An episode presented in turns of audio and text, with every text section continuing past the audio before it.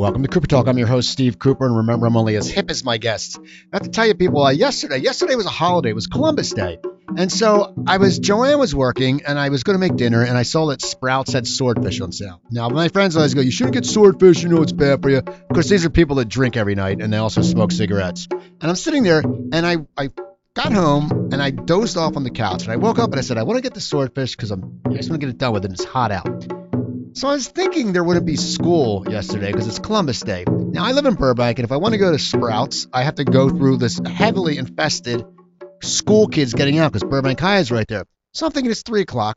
I'll be fine. I'm there. I'm out. Well, first day school was in session yesterday, and I was so pissed because it takes me like 30 minutes because their kids are running out and they're pulling out and people are backed up. So I don't know what's going on with holidays these days. I mean, I mean, I, I laugh at. I when I was growing up, we had holidays were set. You know, we had the Monday for Columbus Day and the President's Day, and then we got because we were a Jewish neighborhood, we had Yom Kippur and Rosh Hashanah.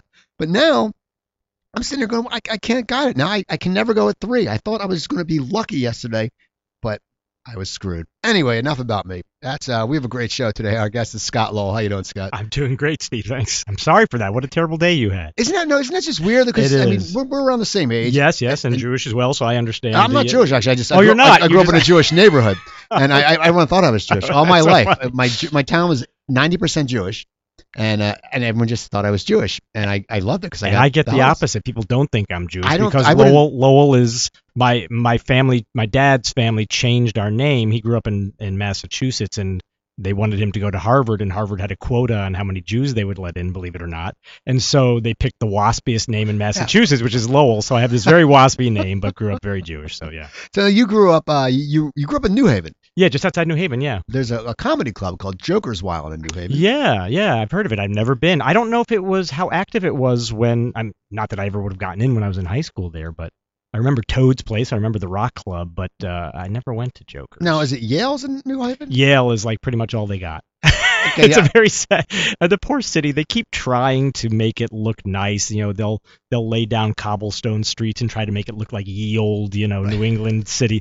And it's just other than Yale, it's just not a very attractive place. Isn't that sad? It's like Yeah. and there's always like these good schools and sort of like a, a, a, a some areas aren't that nice in New Haven. Right, yeah, and it's always been that way. I mean, since I recall, you know, back in the 70s, it was that way. It was da- it was a little dangerous if you walked a few blocks from Yale, and yet you had this beautiful, idyllic, you know, the perfect Ivy League campus. Well, that's like University there. of Pennsylvania. In the part that's in Philadelphia, if you walk a few blocks up, you're like, wait a second, because you know we think of Philadelphia brownstones and the Right. historic, but if you walk up, you're like, oh my god, It's that way too. Oh, that's interesting. So now, now you you're you're an actor. Yes. Now, as a kid, did you want to act, or when did you start this road into this? Because you do you- Insanity. Yeah, I st- well, I knew probably since I was 12 years old. And prior to that, I mean, I I always had an artistic bent, and my you know the, the family I grew up in was a very medical family.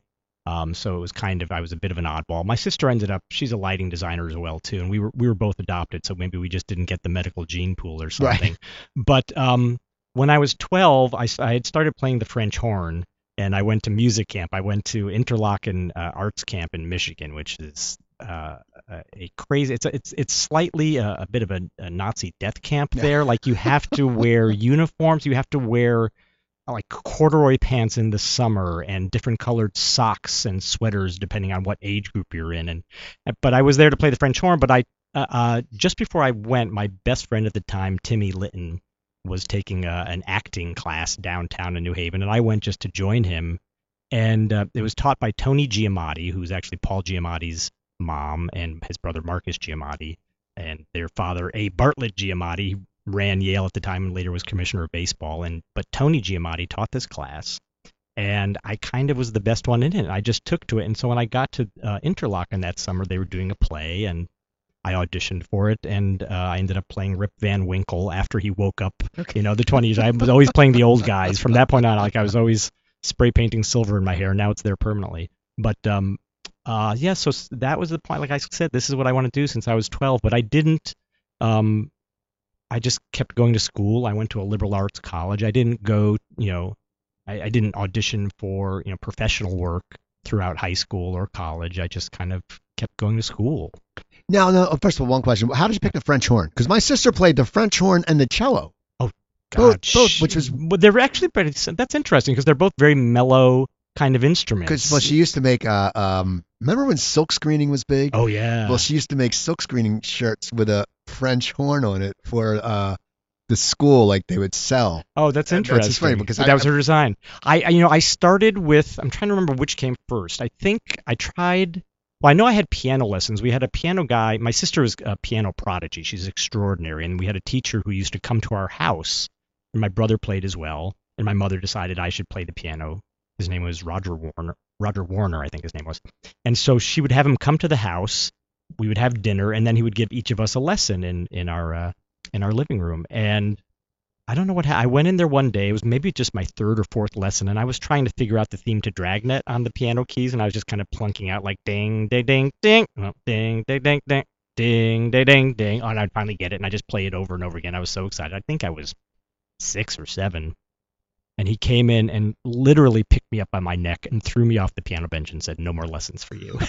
so that was that, and then I tried the trumpet, but I think that was like in fourth or fifth grade, but I got my first set of braces and I couldn't play the trumpet anymore. And by the time the braces came off, the only instrument they had available was the French horn.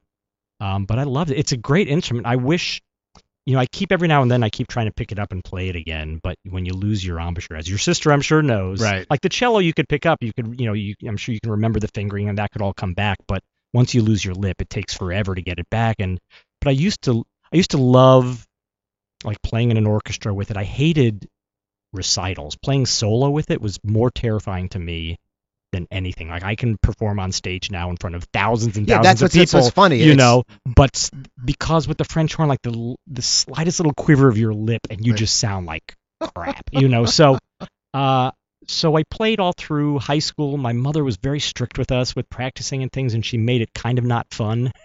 so all my siblings and I, as soon as we got to college and got out of the house, we all dropped our instruments. And for my sister, it was the biggest shame because she was a brilliant piano player, and that's that's a shame. For me, like the world is is, is doing okay without Right. me playing the French horn. So now, now you get out of college, and I Yes. know, I know now. How did you gravitate towards Chicago? Because I know you went to Chicago to Yes, I follow the the theater dream, and and you know, Yeah. how did you end up there? Because you're a kid from New Haven. Now, where'd you go to college? Uh, Connecticut College, which is up in New London, Connecticut. So yeah, so you're you're close I to was- New York. absolutely New York was always the dream. That's you know, you know, I went to so many Broadway shows growing up. We would go down to New York all the time with my family, and that was absolutely where I was going to go. And like so much of my life, it was complete dumb luck.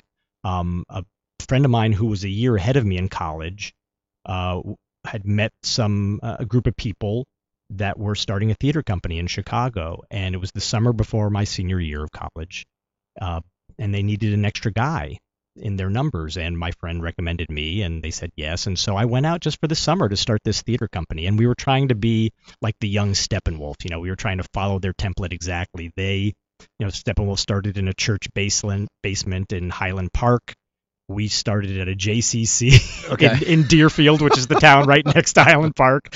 And we were trying to come up with this whole new way of doing theater where there wouldn't be a director, everyone would have equal say. It was it was uh, noble ideas that didn't quite work, but it was very exciting. And I remember we went into um, into Chicago to see a show. They were doing uh, Steppenwolf was working on a musical with Tom Waits called Frank's Wild Years. Great is that? amazing. Tom Waits is awesome. Tom Waits is awesome. It was my really my introduction to him and to Steppenwolf. Um, and they did this show, and it was a weird show, but it was you can you know the album Frank's Wild Years you, you can get now. The music was amazing, and Tom Waits was in it, and there was a Salvation Army band on stage with him as the as the band, and it was this incredible thing. And and the people in the audience were there was biker gang people, there were business people. There was such a mix, and I really got the feeling from that, and also from how our little theater company was embraced too. That this is a city that if you put it up, they will come, you know, and if it's halfway decent, you'll do it forever. I mean, and you could too, you know, we could. This would be a theater, you know, your recording studio here. You would turn this into a theater. Anything you could make into a theater, and if the work was good, people would come, and that supportive kind of atmosphere, not only of the artists but of the people who lived in Chicago it was just so inspiring to me. And so I went to Chicago because I, when I finished college, I thought about going to grad school, but I'm one of those people. I, don't know if you're the same way that I learn better by doing. Right. You know, and I just didn't want to take any more classes, and so I was in Chicago for about 11 years, and mostly just going from show to show to show and learning and growing. So that was my grad school in a lot of way, and I, I love that city. Now, as you're there, I know you got a part in early edition and some TV stuff. Yeah. Uh, because I know back then there they shot a lot of stuff in Chicago. Yes. But now, as you're sitting there in Chicago, and I've heard some people, you know, they get in that Chicago mold, like they, Yes, they are yes. making a living, they're doing what they love. Very comfortable. Chicago, all the people I've met, I've met a lot of Second City people, Yes. and all just wonderful people. I mean, just supportive. Absolutely. And I could see as as an actor or improv or a comic, it's very uh, it'd be hard to leave because you know. But then also you sit there and go, you know, well, how long can I stay here? yeah. At what point? Because what point did you decide to move to LA? Because was there was there a certain moment that you said, you know what, I've outgrown Chicago. I mean, or and that's Uh, very hard to admit when you. It is. that. It's very hard, and you- and you're exactly right. It is. You know, I mean, you get that blue collar work ethic there, and that feeling of ensemble, and where y- y- it's hard to get a big head there. You know, everyone is willing to pitch in and do whatever. But because it is a smaller community, um, for me, I find you do hit a bit of a glass ceiling, and there's a limited number of casting directors there. So once they decide who you are and what it is you can do, that's kind of what you are. And there's an A team and a B team and a C team, you know, in terms of who they're going to call in and who they're going to cast and things. And I was on the B, maybe high C team, I don't know. Um, uh, and I was comfortable and I was working enough, but I was kind of doing the same thing over and over again. It felt like a bit, and um, so partially for that reason of just starting to get the you know the artistic itch just to try something else. And I was uh, quite honestly, I was a big theater snob. Like I wasn't interested in film or TV work. The the TV stuff you mentioned, I didn't do till maybe my last year. Okay. Um, I was just theater. Um, and I had a friend who was uh, becoming a writer and a director of films, and he we had a long talk, and he kind of made me understand where like this is another uh, skill set, and this is another form of artistic expression that maybe might be interesting for me to explore. So the combination of kind of hitting that glass ceiling, wanting to try something new artistically, a crazy girl I needed to get away from, and and the winters, man. I needed I I was getting more and more depressed every year I was there and the thought of eternal sunshine and springtime sounded pretty good. So I came out here just for a visit and found that uh, mm, eight tenths of my community from Chicago was already out here. So I had a huge network of friends, and, and still mostly the people I hang out with here are all my Chicago friends. Um, and it kind of just sealed the deal for me. And I remember it was in November, it was around Thanksgiving, and I'd been walking on the beach in Malibu in my shorts and t-shirts, and I went back to Chicago and got off the plane, and the wind hit me, and it was so cold, and I just said, "Yeah, done." I started packing my bags, and I came out here January '98. Now, when you got out here, Mhm. was it like you were starting over because you you know you you knew people, I knew people. but you have to get an agent. You have to do that. Was it was did you make the transition very easily? I, you know what, the city was very welcoming to me here, and that's what again like one of those signs that made me feel like, all right, I made the right decision. I I came out, and again, I hadn't done much. I'd done enough in Chicago to get my SAG card. I knew you needed your you know your union card to get out here. I you know did my best to raise enough money to that I could live for like five or six months and not worry. Um, but um, a friend of mine introduced me to her commercial agent uh, within a few weeks after moving here the first thing they sent me out on i booked and i again i had never really done commercials but i think the market was shifting at the time because it was i think prior to me it was like you remember that really fast talking fedex guy Yeah. it was these really extreme character types um, on commercials and they kind of started shifting back to more like a doofy kind of guy next door thing and so my first year i ended up doing something like 12 national commercials What were some of the commercials? uh, the first big one was this Nike commercial. It was one of my favorites. Uh, I have some of them I've dug up recently and put up on the web. It was me and literally all the world's best runners at the time. Um, Gail Devers, Michael Johnson, all like the winners of the New York and the Boston Marathon. And I was just an average guy out on my run. And one by one, they started appearing behind me until this huge marathon of runners appeared and I was having to haul ass to try to kind of stay ahead of them and then I get into my house and I just check my time on my watch and that's it. Um, and it was a three day shoot of me just running running my ass off. Um, so that was, and that one ended up winning a lot of awards and, and things like that. And that was my second thing I shot out here. Um, I did uh, a, a series of commercials for Budget Rent a Car, which were great and again won some awards were very popular with a, a, team of ad execs trying to come up with new ideas and they would imagine things like well what if we gave everybody jetpacks and then they'd cut, that. they'd cut to a thing of a guy with a jetpack going into yeah. the electric wires so i was part of that thing um, but what was great about most of these commercials was that a lot of them were dialogue free but they were all kind of narrative in their content. You know, there wasn't like eating a hamburger, and there were some of those, but most of them had great stories they were telling. And I was working with these amazing directors who this was their day job too. You know, they were film and TV directors who were doing these commercials, and so I got paid for to do all this on-camera training. I learned so much doing those commercials. Uh, at the same time, I also had sent my my headshot and stuff out to all the good theaters around town, the good equity houses. I got cast in a show up at Pasadena Playhouse that summer, a Noel Coward play, and uh, from that I got my theatrical agent. So I got set up relatively quickly. Uh, you know, by my first summer, I was set up with a great team. Um, I was working And you had the commercials. lot. I had is- the commercials, which money back which was a lot of lot, a lot, of money now. back then. Yeah, yeah, yeah. Um, and so you know, and then I started doing guest spots on sitcoms like Frasier and Caroline in the City. I did a movie of the week, and my second summer out, I booked Queer as Folk. I booked a series. Now, when you booked that series, because I mean, back then that was a groundbreaking series. I Yes. mean, I mean now if it was a, if it was a series about gay men, it's like all right, you know, like Right. Because after Queer as Folk, then there was the L word on Showtime, Right, exactly. And it was a type of show where only cable would look at that. Yes. Because now it's like I know the I think it's the um, Fosters or one Yes, of them is is That's my friend Peter Paige, who I was on Queer as Folk with. It's- it's on- that show. it's on Disney. Uh, ABC Family. yeah, Yeah, and that's yeah. about uh, uh, two a lesbian couple, Yeah. biracial lesbian couple. Right. Yeah, So because now we can do that. yeah. But when then, I mean, what is that like for you to audition, and what was the buzz? Because it's one of those things. Also, you think people go, you know, I mean, we're, I mean, a lot of people would be like, well, wait, what? Like some Yeah. agents, because it was such. I mean, it was only it was about 2000, which was 15 years ago. 15 years ago, you know, was right as right as we were going to head into the Bush years, Yeah. you know. So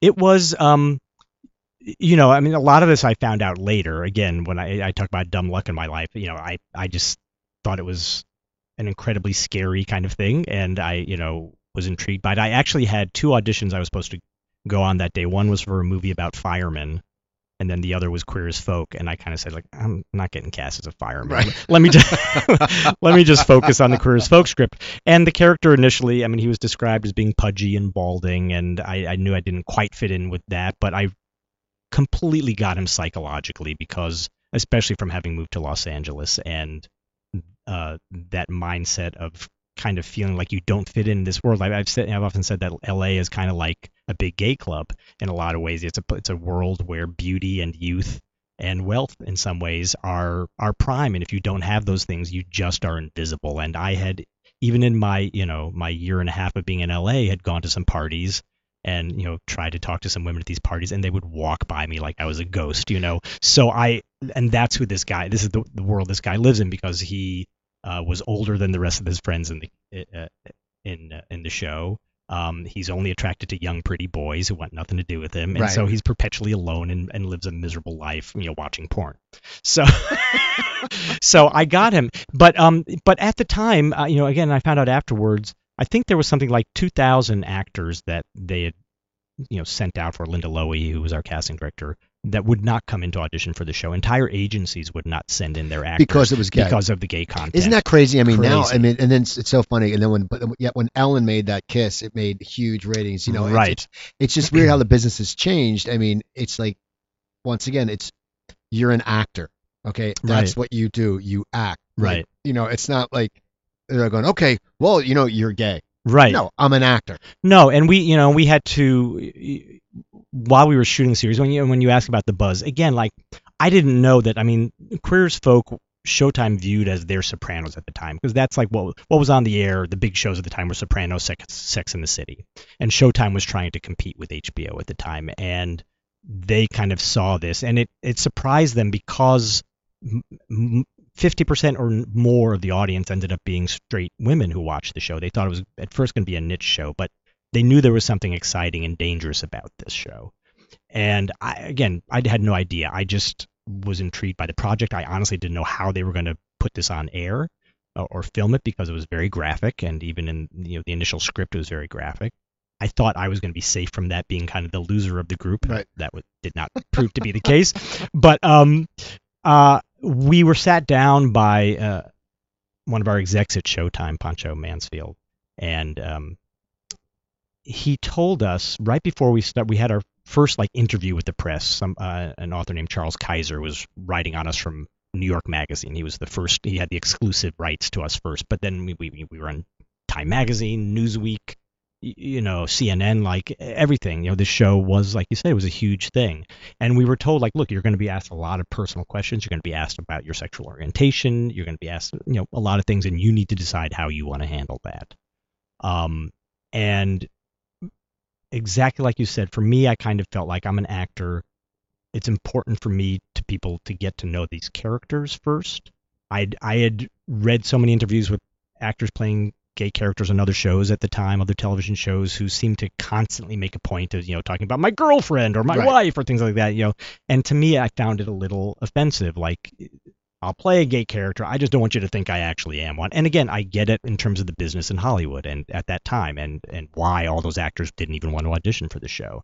But to me and some of the others in the cast, it was important. Those who were straight, there were some some gay actors in the show as well, uh, to let them know the characters first. And that's so that's how I would always answer things. Then is like my character's gay. That's all you need to know, and you'll get to know me later. Yeah. Now, now, when you went to audition, Mhm. how long until you got the part? Was it a long process? Because, as you say, one thing is it wasn't as much competition Right. because people, Yeah. And looking back, their, their agents probably going, "God, I'm, a, I'm an Yeah, idiot. yeah, yeah. What did I do?" You know, Exactly. you know. But how long was it till you actually got the role? Because once again, it, it was you had done commercials. Yes. You've been a theater guy, Yes. a theater snob, Yes. and then you're doing sitcoms. You're doing everything. But it's some Yeah. TV's like I mean, the last still pretty thing- new to me. Yeah, Yeah. and most of us in the cast, I mean, other than um, Hal Sparks, who had been the host of Talk Soup at the time, um, and then Sharon Gless, you know, when she came on board, a multi Emmy Award winner, you know, that was it. Everyone else were, you know, quote unquote unknowns. Um, and I think they kind of liked that in some ways, and they never, you know, they never inquired about our sexual orientation, things like that. My casting, I, you know, I, I brag a bit that I was the first one cast in the show. It may not be for the best reasons. Uh, I think, you know, again, from that initial description of the character and who, you know, who they ended up with, uh, I don't think they had a clear definition of the character in their mind, and they were looking for just someone to come in and define it. And because, as I said, I understood him psychologically so so well, uh, it went very quickly. I I went in, I auditioned for Linda Lowy and uh, and John Brace, her partner, first.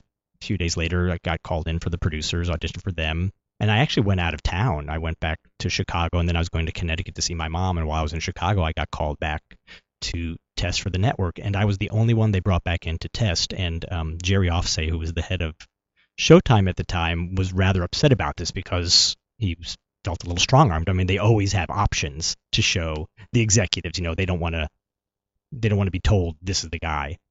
And and he even said to to Dan Lipman and Ron Cowen, our our execs, they said you know he said this is the only guy in Hollywood who can play this part, and they said trust us, just just see him. And Jerry often said to me afterwards, he said, and you walk through that door, and god damn, if you weren't the perfect sad sack. I was like, oh well, I think that's a Thank, compliment. thanks, thanks, Jerry. but so that was it. Like I had, there was, I, I had very little competition in that way, and it's just that you know, it's that thing of the right actor, right part, or something, I guess, and and where I was at in my life at that time too, of of understanding that character and being able to bring something to it that no one else did, and so I was the first one cast, and the rest of them had to go through multiple rounds of testing and things like that. But that was it. I was done. Now, when you when you when you started the first season, Mm-hmm.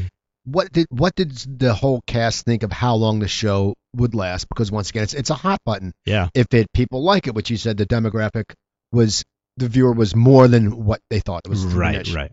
It's like The Sopranos. I mean, when The Sopranos came out, people were probably like, "Well, we're we're not going to watch that show," or Right. Breaking Bad.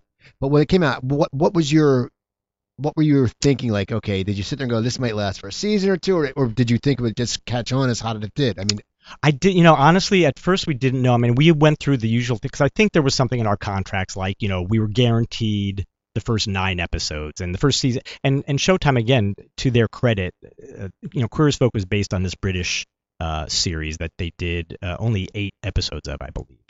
Um, and it was shopped around here. HBO was going to do just a two-hour movie of it, and Showtime said we're going to pick it up for a full season, and so they did. We did 22 episodes the first year, without from from the get-go. So that was what we thought would happen, but we were all only contracted, I think, for the first nine episodes, and then it was like, then we'll see. So we always had a little bit of that panic, and we didn't, we weren't allowed to see. Dan and Ron would not let us see any film uh, I think we were shooting the seventh episode. So we'd been there a long time. And again, none of us, most of us, had, had never been on a series before. Had never gone through this experience of living a char- with a character for this long. I mean, we shot nine months the first year.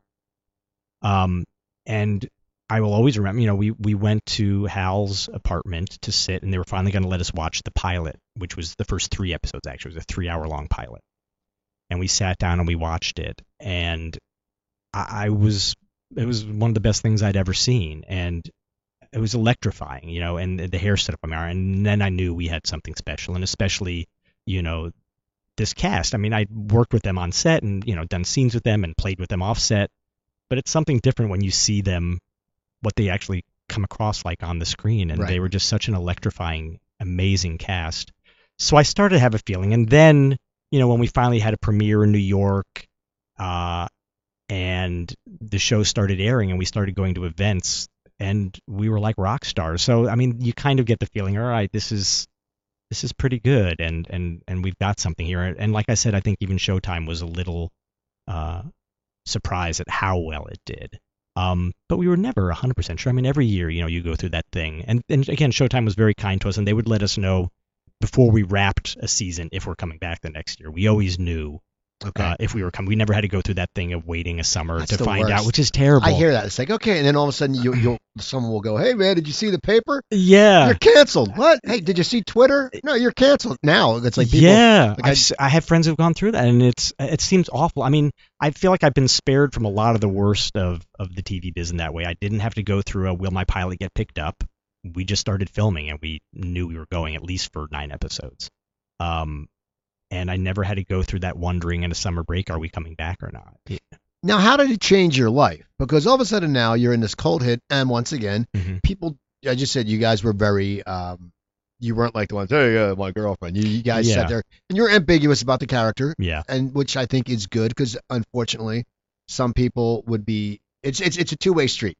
right, Like some people would be would be mad if oh well there's a gay man on TV, right, but then there's other people who go oh man what there's gay actors. and unfortunately, a lot Right. of gay actors don't come out. so you Right, can't, right. I mean that's that's in all honesty. Absolutely. So they're probably going oh yeah. I mean I'm sure some in the gay community is like oh what the hell what yeah. the hell's a straight guy? I mean what what were you going? well there was a lot you know uh, you know the show because it was the first of its kind because you know as, as our creators always said you know prior to queer as folk gay characters were either clowns or eunuchs on tv you know they were either meant to be the sassy the sassy gay friend or you know like will and grace like as kind of groundbreaking as that show was you could never imagine them actually having sex. Right. you know you would never see that. And and part of you know the legacy of queer as folk beyond uh, the fact that they were gay characters the way sex was portrayed in the show as being such an integral psychological part. Like you got so much of the character psychology by how they had sex in this show. It wasn't done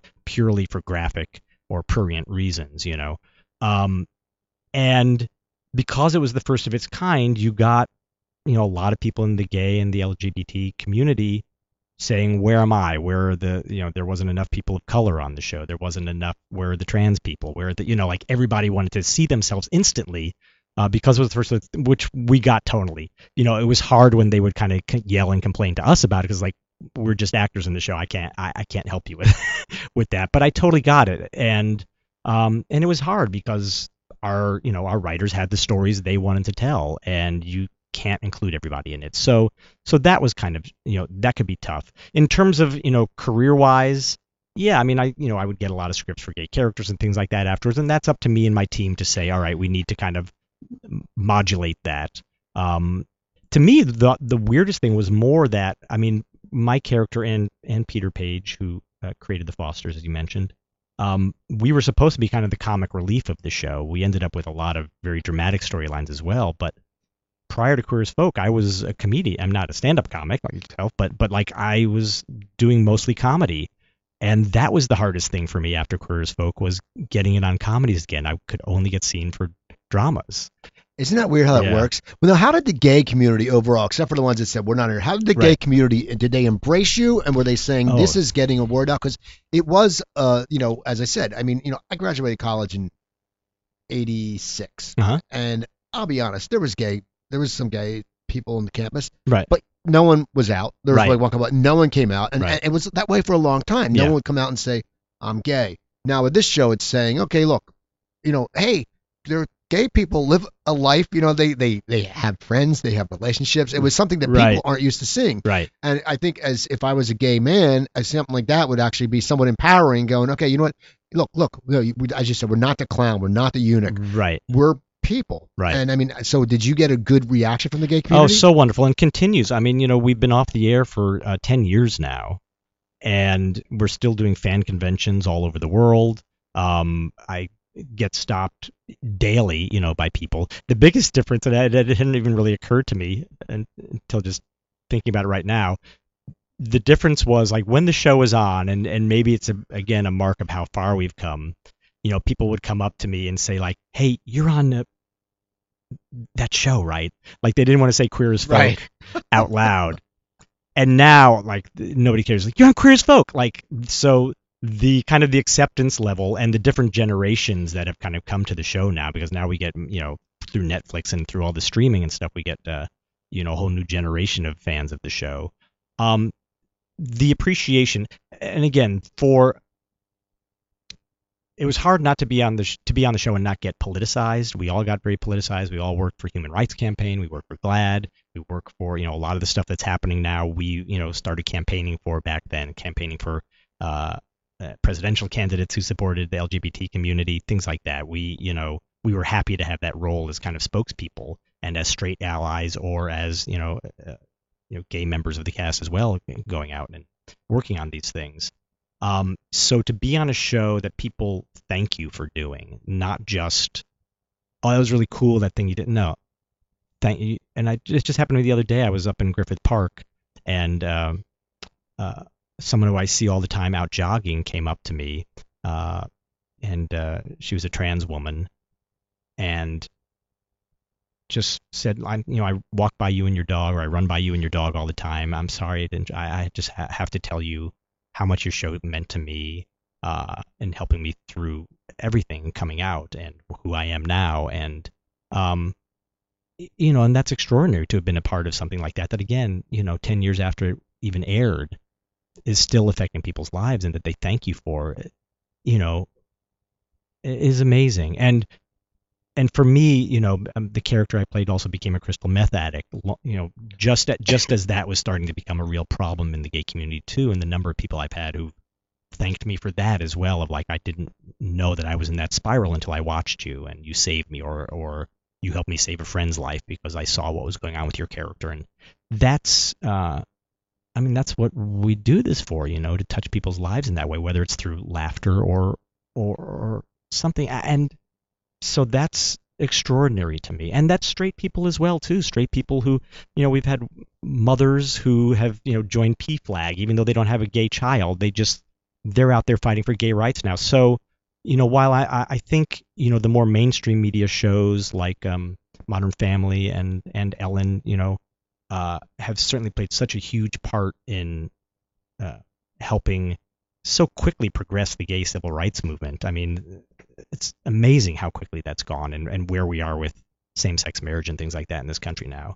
Um, I, I'd like to think we were uh, a a good part of that as well too, because we came along at a time and we showed a lot of people that you know gay people are just people too. You know, Right. so you know, and um, and that's you know that's that's amazing. That's extraordinary. Well, no, you had said when you uh, when the show was over, you said how you were getting a lot of uh, requests for getting gay roles. Yes. It's like Willie Garson was on a few weeks ago, and he said after Sex in the City, he went through the same thing. Well, I'll bet. And they sat there, and you know, his people said, you know what, uh, no, we as an actor, you did that role, and it's the whole thing. It's like yeah, you can. I mean, it's like one thing, you know, if there's actors who do a shitty sitcom, Right. and then they sit there and they'll go, well, it's work, and they'll do another crappy sitcom, Right. and then you sit there and go, wow, this person's done a lot of crappy sitcoms. Yeah. As an actor, you want to grow. Was it? I mean, was it hard for you to turn those roles down because one, they're lucrative, Right. and two, I mean, as a gay actor playing portraying a gay actor, well, a gay character, Yeah. you know, the, on the on the short list are Right. you guys. Anyone Right. who left that show, they're going gay or straight. It doesn't make a difference. Right. People know them and people identify them and people like them. And you coming in, I mean, you know, even though your your character's a meth and all this stuff, Right. people still looking at it, they will identify with you. And when you, it's anything, it's a lot easier for someone to watch a show where I mean, they may think you're gay in real life, Right. they may not know, Right. but they associate you as a gay character, so it's Yes. easier for them to sit there. And when you come onto a show, people are going, "Well, we want him Uh-huh. because this thing." Was it hard for you to turn down some of those parts, or I mean, what what did you go through as as an actor too? Sure. I mean, of course. I mean, yeah, it's always hard to say no to work. Um. Uh. Especially if it's well written, and I kind of always use that as benchmark. I mean, like if it was a if it was a project that is so well written, or it's a director I really want to work with, or the cast is, you know, then the character sexual orientation is is secondary to me. You know, we were kind of fortunate, like you know, that Queer as Folk was a bit of a cult show, like as you called it. It did not. It never gained the mainstream uh, acceptance or like you know the mainstream media press, you know, anointing it in a way like it did with Sex in the City. So Willie, I'm sure you know. It must have been very difficult for him because of the numbers of people who saw that show and how well he portrayed that character, you know. And that's and going way back to something you said earlier, you know, that thing of with of people assuming you are who the character is, and it's a difference between television where people, I think, because you're coming into people's living rooms, they have a much more intimate relationship with you than they do with film actors, and they want to believe you are. And there's still people who believe I'm that character and want me to get psychological help and things like that. And Has- you know, have people come up and say that to you? Oh Like, yeah, still. I mean, they still like you're so good looking. Why are you so down on yourself? I was like, "No, that was the character. I, I know. I'm I'm pretty hot. It's okay. Um, you know, that still happens.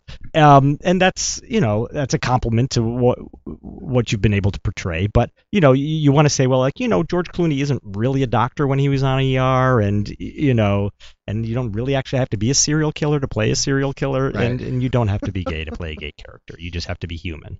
Um, but um, yeah, it was hard to turn down some stuff, and because you also don't want to, you want to be able to ride whatever success you are on. You you you want to build on it, right? But um, but I can't like I can't recall anything that I regret having said no to. No.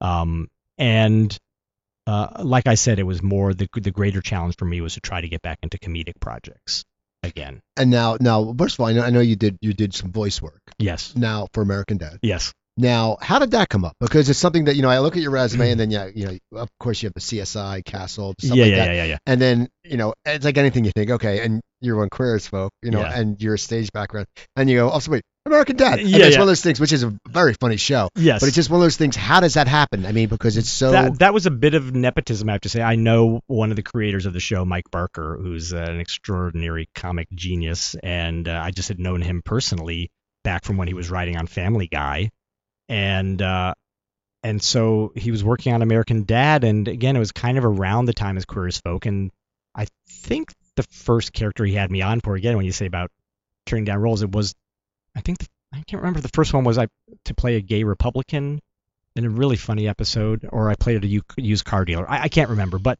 he, that was just purely him calling me in and saying, "Come on in," and I did a good enough job that they, you know, the casting director Linda Lamontagne called me in for other uh, other things they were doing. But that was one of those I knew somebody because Right. it is like I haven't done. There hasn't been any other animated series I've been on. I would love to do them. I, there it was uh, it was so much fun. Well, now as you were going out for auditions after the Queer as Folk, were were you getting pigeonholed a little bit? Like, I mean, were people sometimes saying, "Oh, well, that's the guy who was," and then thinking, if they knew again like you know within the within the industry itself um obviously most of the gay casting directors watch the show i'll say this too there was a casting director who was the head of casting for one of the the major networks who my manager was trying to get me in just for a general meeting just to sit down and talk with him. And he wouldn't meet with me. And she kept pestering him, and he's like, "Nah, nah, I, yeah, I, yeah, I know him. I'm, I, I, I don't, I don't need to, to meet with him."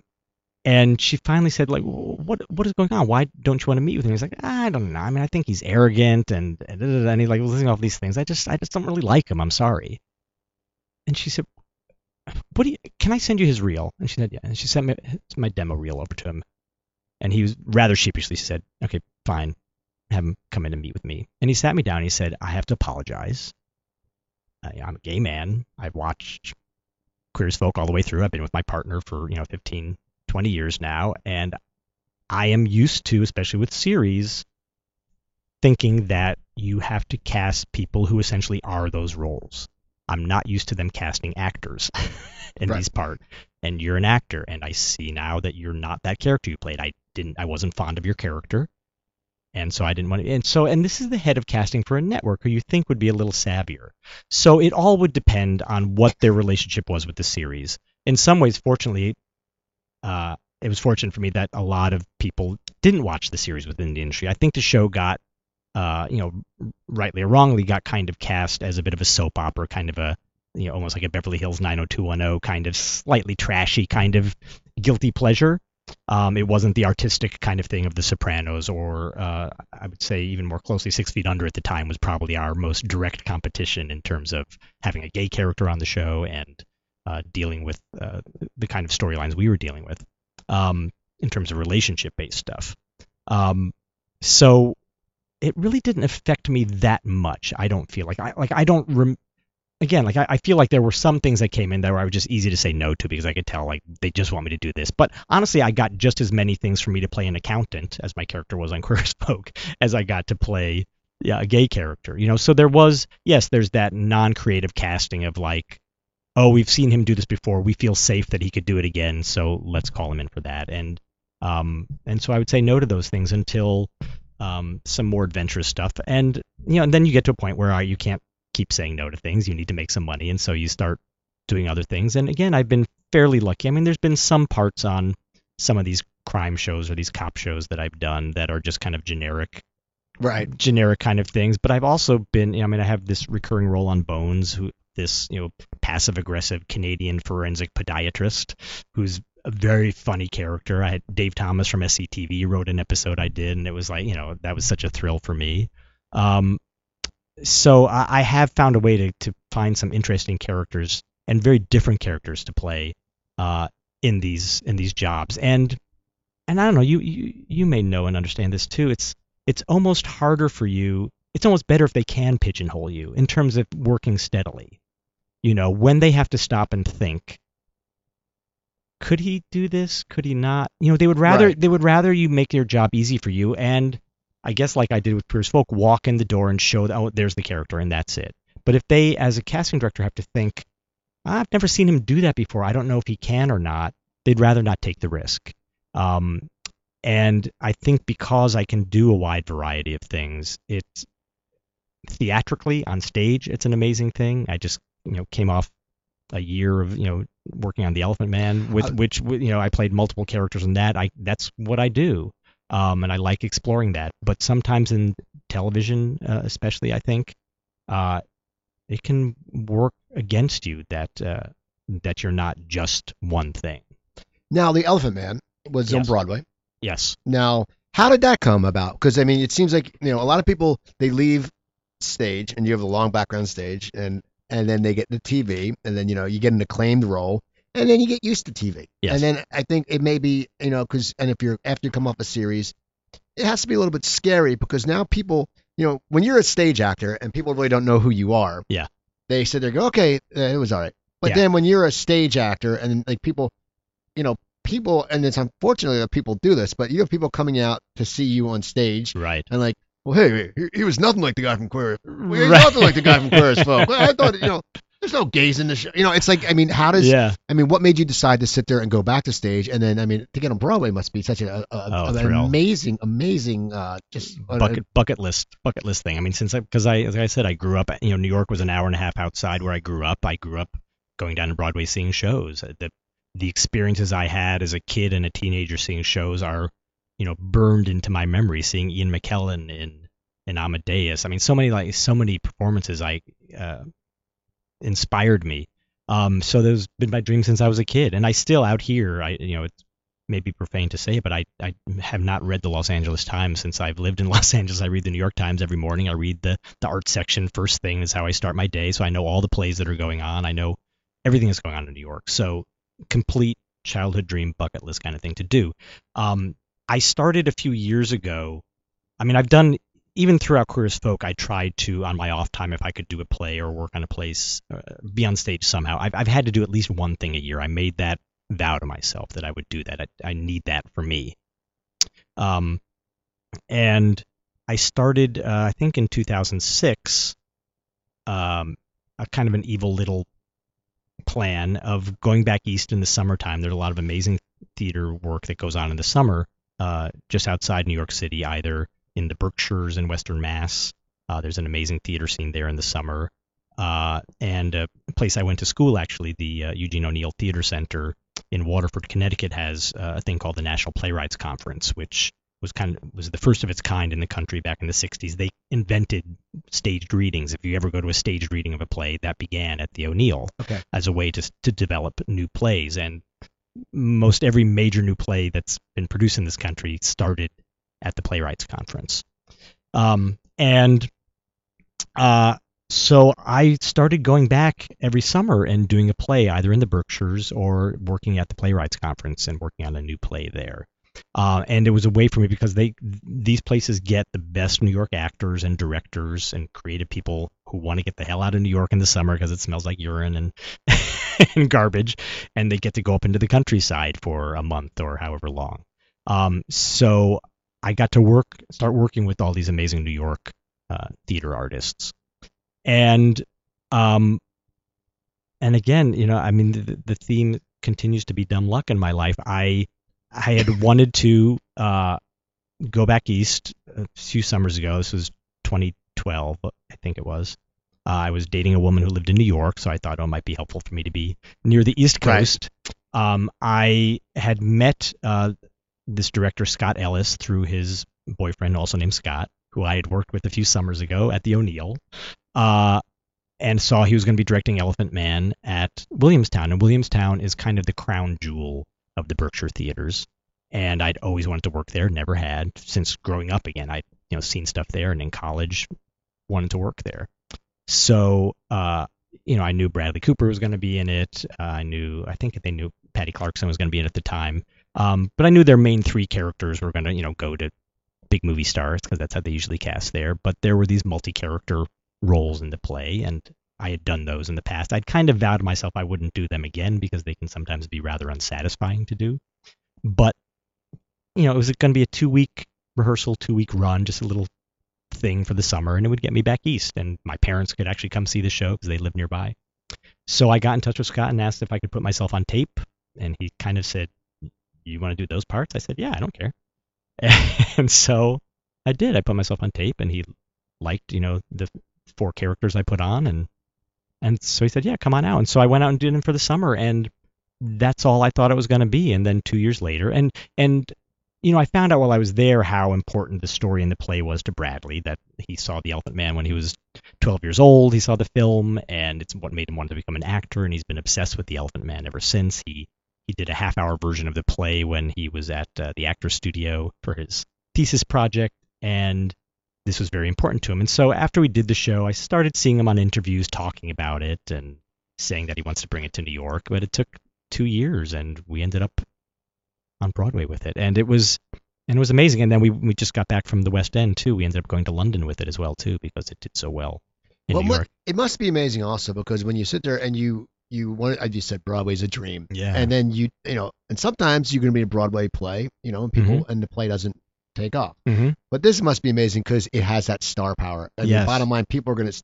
no one's going to sit there and go, especially because he's the hottest actor around. No one's gonna sit there and go, uh, you know, uh, do we want to see uh, Man with Bradley Cooper, or do we want to Right. see Abe Vigoda and, Right. and, and Mummenschanz? You know, they, they're not going to say that. No. So that must have been great because when you going in, you knew that it would probably run as long as Yeah. you Well, I- wanted it to. And I knew the secret that, you know, a lot of people didn't know was that at that time, well, especially when, when we did the play up at Williamstown, uh, um, Silver Lining Playbook hadn't come out yet. American Hustle hadn't, you know, so I remember going to do the play and people were like, you're going to go do a play with the guy from The Hangover? Right. you know, and he is truly one of, if not the best actors in our country right now. Uh, he he is absolutely extraordinary. As is uh, Alessandro Nivola, who played the Doctor in the show, and Patricia Clarkson, and as it turned out, everyone in the show. But I especially knew not only were people going to come to see Bradley do it, but they were going to be so blown away by it. And you could feel that happen. You know, you would get the usual thing where there would be some teeny boppers in the audience who, when as soon as they saw him on stage, you could feel like the energy thing come out. And sometimes they, they would clap, and it was kind of not appropriate for Right. the play for to, to get to clap in the middle of it. But he, because you know the transformation, you know the play is not done with any makeup or anything like that. He transforms himself physically. He bends his body and his face and keeps it that way to kind of replicate what John Merrick looked like, the Elephant Man. And it's uh, you know compl- very challenging role. And as soon as he transformed, like all that went away, and they were just lost in the play because they all were so amazing. Um, so yeah, I knew it was going to be big, and uh, but I also knew people were going to see an amazing show. I didn't know we were going to go to London, and I especially even when I started hearing that we might, I did not know that we were all going to go because that hardly ever happens. They usually never take the whole American cast over to England with them, but that's Brad. I mean, Bradley insisted on it, and what he wants right now, he gets. Right. And so when he told us that, I started crying because I just like that was that's beyond a dream. And know? isn't amazing? It was as you said that people are like, "Well, you want to read for those parts," but then it's something Yeah. that it became this. As you said, it was it was off of a whim. Okay, I can Yeah. see my my parents can see me perform this and that, and then from that, and you end up being on Broadway. Then you get to London. Yeah, I mean, I'll give myself credit for making it happen in terms of you know going after it and Right. putting, you know because my agents, as you know, bless them, but at the time that I had, they always, they never wanted me going away to do these summer things. They always you know they want you here, and I, I needed to do it for me, and they would always complain to me every time I did it, and they were very happy to cash their checks when uh, from, Exactly. from Broadway in London though.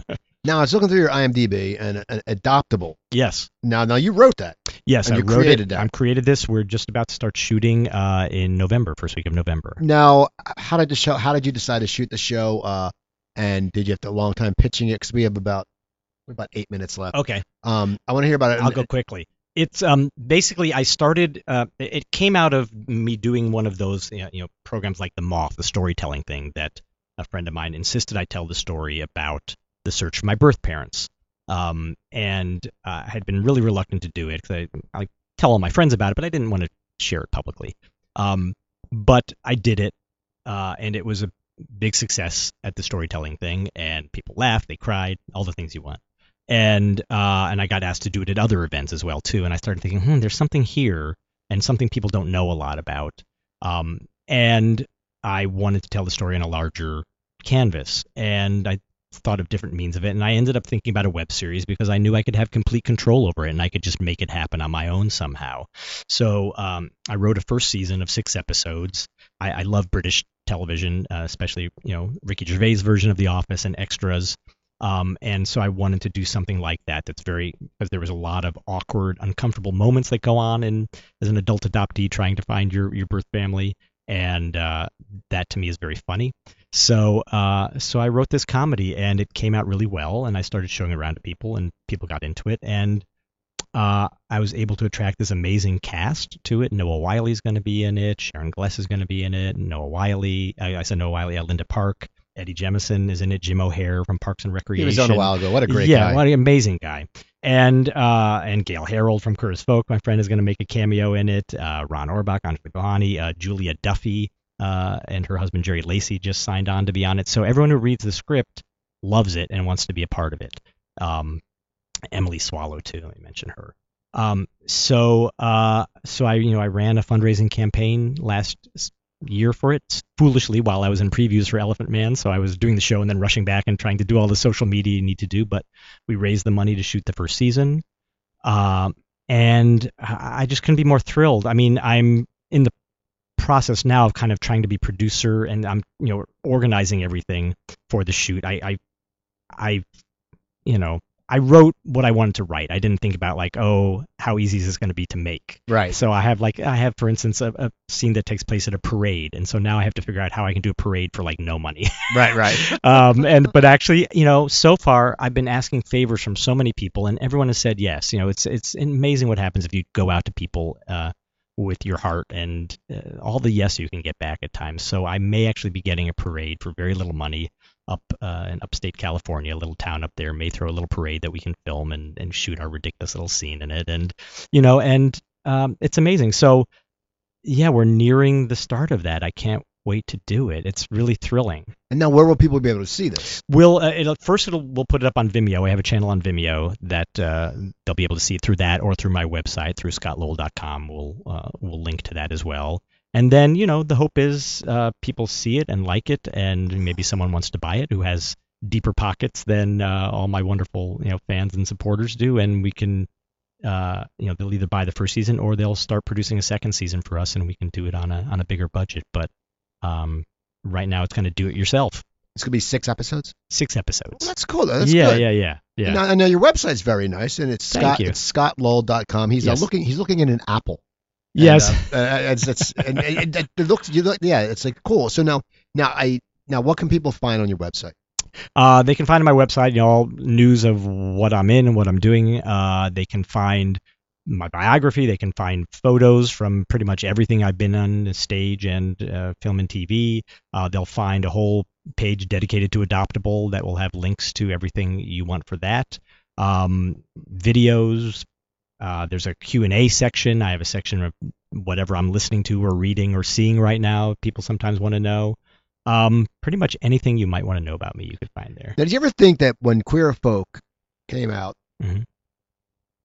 If social media was around then, I Oh, mean, yeah. I mean, you would have like 90 million Twitter followers. Yeah, absolutely. No, no, no. We we talk about that quite often. You know how much easier it would have been to build the show. Like it's it's a lot easier to build the show now. And uh, and I remember actually uh, my friend Jim O'Heir when early on when he had first gotten on Twitter, we had lunch and he was like, "Yeah, you're on Twitter, right?" And I said, "Yeah." And he said, "How does this work? Can you show me?" And I remember kind of te- giving him a little bit of a Twitter tutorial. And this is when he was fairly early on in Parks and Recs.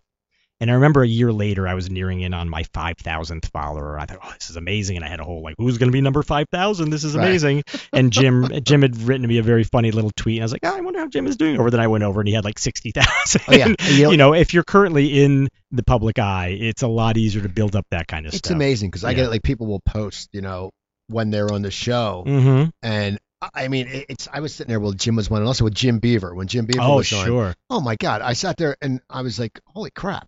I said, you know, I, I luckily I think my phone shuts off, Uh huh. but I, I in like honestly, like in an hour, I, it was like 350 favorites, and That's like, amazing. And it's like the other night I wrote a joke and uh, Judd Apatow retweeted it, Uh huh. and that same thing, I just kept getting retweet, retweet, retweet. It was about Bill Cosby. Uh huh. You know, of course. and of course, I mean, it was, and of course, one idiot. You know, you always get that one idiot who goes, Right. "Well, it's because NBC wanted him, they wanted to buy the network." I'm like, mm, dude, no, Oh. he, he's a rape. I, I said, yeah, yeah. I basically said, I said, Bill Cosby makes Keyser Söze look like not that bad of a guy. and I, I did Apatow because is very, very anti-Cosby. Right. And so that's goes on. Do you, you tweet a lot? I try to as much as possible, I and I really try to at least respond to people if they write something, you you know, directly to me. And I've honestly, this past year, uh, from having traveled so much with the show with Elephant Man, I've gotten so into Instagram of lately, just because I love taking pictures of things I've found. What are your two addresses? Uh, Twitter is Scolo, S C O L O, like J Lo, but Scolo. Um, uh, Instagram, what is my Instagram? I think it's S A. I think it's Scolo two two Scolo two two two. I think is my Instagram, and then I have there's a Facebook page as well for me under Scott Lowell, and also there's one for Adoptable. Well, I want to thank you for coming on. Thanks, Steve. This, has is been a lot of fun. Yeah, Thank I, I sent you the message and I was like, all right, this guy. And then I saw all the Chicago stuff. I said, this is perfect. So people follow him. And, and on Instagram, just search. Just search Scott Lowell. Yes. And that will show what his thing is. yes. My Instagram is Cooper Talk One. I do a lot of uh, believe it or not, I do a lot of uh, healthy eating on there. I do I do things like eat eat cheap, uh, eat healthy and cheap.